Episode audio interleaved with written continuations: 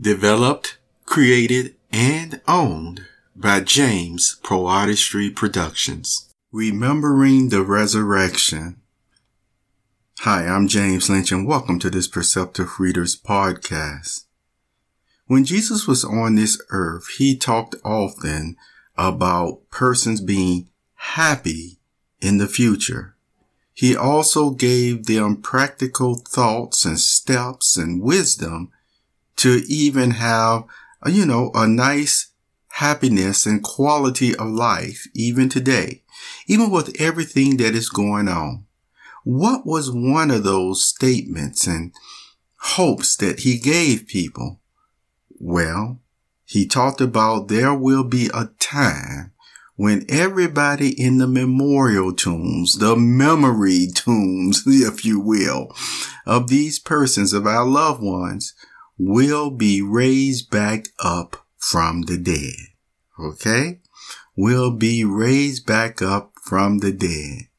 And he showed that this can truly happen, one, by raising Lazarus up from the dead. And then also healing other ones who were on their deathbed, so to speak. And to cap it all off at the end of his earthly ministry, he was raised back up from the dead as well to go to heaven.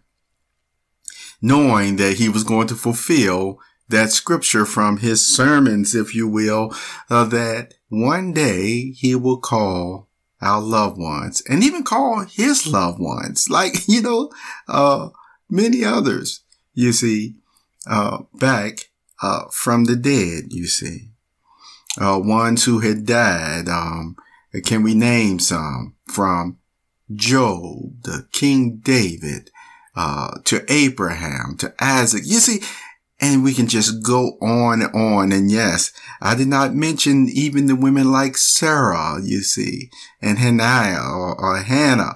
Uh, we could go on and on of ones who actually died during the period of the Hebrew scriptures, you see.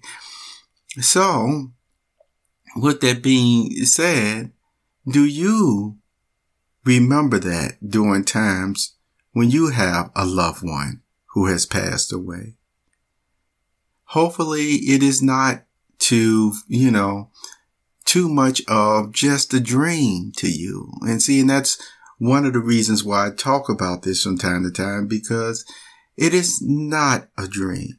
The same way that I talk about, I mean, well, it's a nice dream, but the point is, it's a dream based on hope and facts, which we just stated.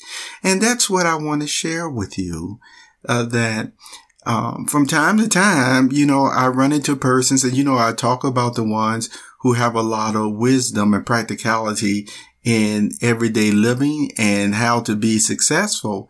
Yet, uh, one of their motivations is often where I work this hard because I want my legacy to be passed on to my children this way. I don't want them to struggle like I did, uh, you know, to the extreme degree. Because granted, we do need, you know, different trials that strengthen us, like exercising our muscles. However, you've heard me state this in the past. There are some situations that human beings experience in life, and I call them to the extreme degree that crosses far beyond what human beings made in God's image we're supposed to experience. That's a fact, but that's not the scope of this podcast. This scope of the podcast is to assure you, even you ones who have been talking about businesses from the successful millionaires to billionaires on up, that you know you don't have to only think about, well, I'm taking care of everybody now. I don't, I can go rest. Well, I'm here to tell you today, as you have continued to develop your heart and to learn about God, I'm sorry. I mean, no, I'm not sorry. I'm happy to say, uh, some of you coming right back. I mean, well, I know some of them already died, but the whole point is some of them coming right back. Some of them coming right back. And when they wake up, what do you think they're going to say? Oh, because you know, some persons really have, many of them have just died in ignorance about these facts on what Jesus talked about. And so I want to share with you that, you know, you can still keep that same, uh, tenacity, if you will, to make your life better and make other person's lives better. Because, you know, I want to remind you that being a humanitarian does not mean you give and give and give until you in lack and want. You see?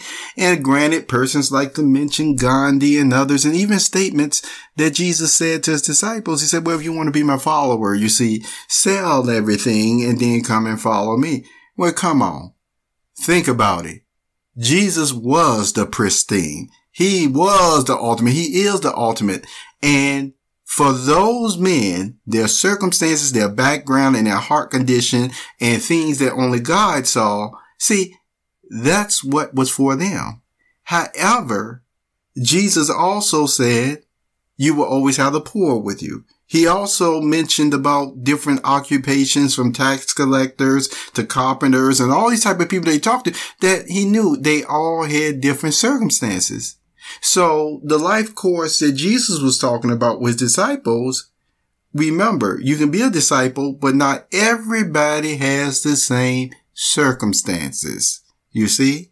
And so different people have to, once again, according to their conscience at times, find their way of living, uh, that they need to what? Provide for their family, to provide for their household. That is a God-given scriptural commandment, you see, to provide for your own household first. And you've heard me say, and then you branch out from there. So the point is, no matter how much of a humanitarian you are, you have to make sure that, hey, all this is due to my family first. You see, they're taken care of and then I'm branching out from there.